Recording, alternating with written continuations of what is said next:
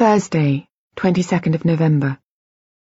Today, when I woke up, I opened my eyes and saw a man sitting on a chair in the room in which I found myself.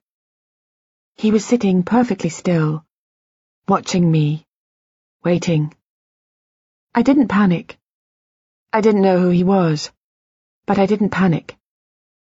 Some part of me knew that everything was all right, that he had a right to be there. Who are you? I said. How did I get here? He told me. I felt no horror, no disbelief. I understood.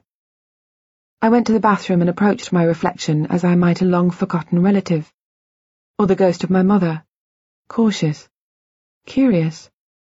I dressed, getting used to my body's new dimensions and unexpected behaviours, and then ate breakfast dimly aware that once there might have been three places at the table.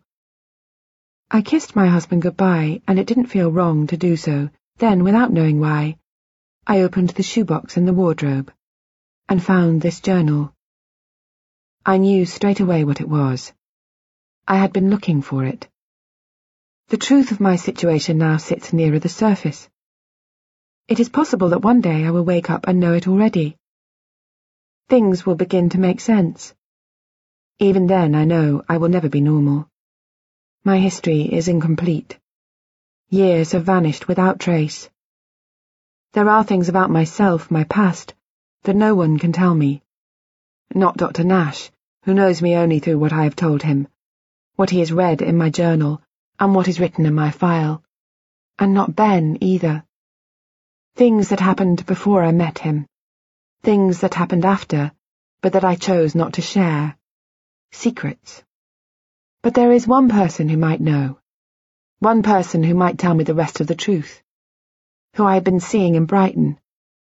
The real reason my best friend vanished from my life.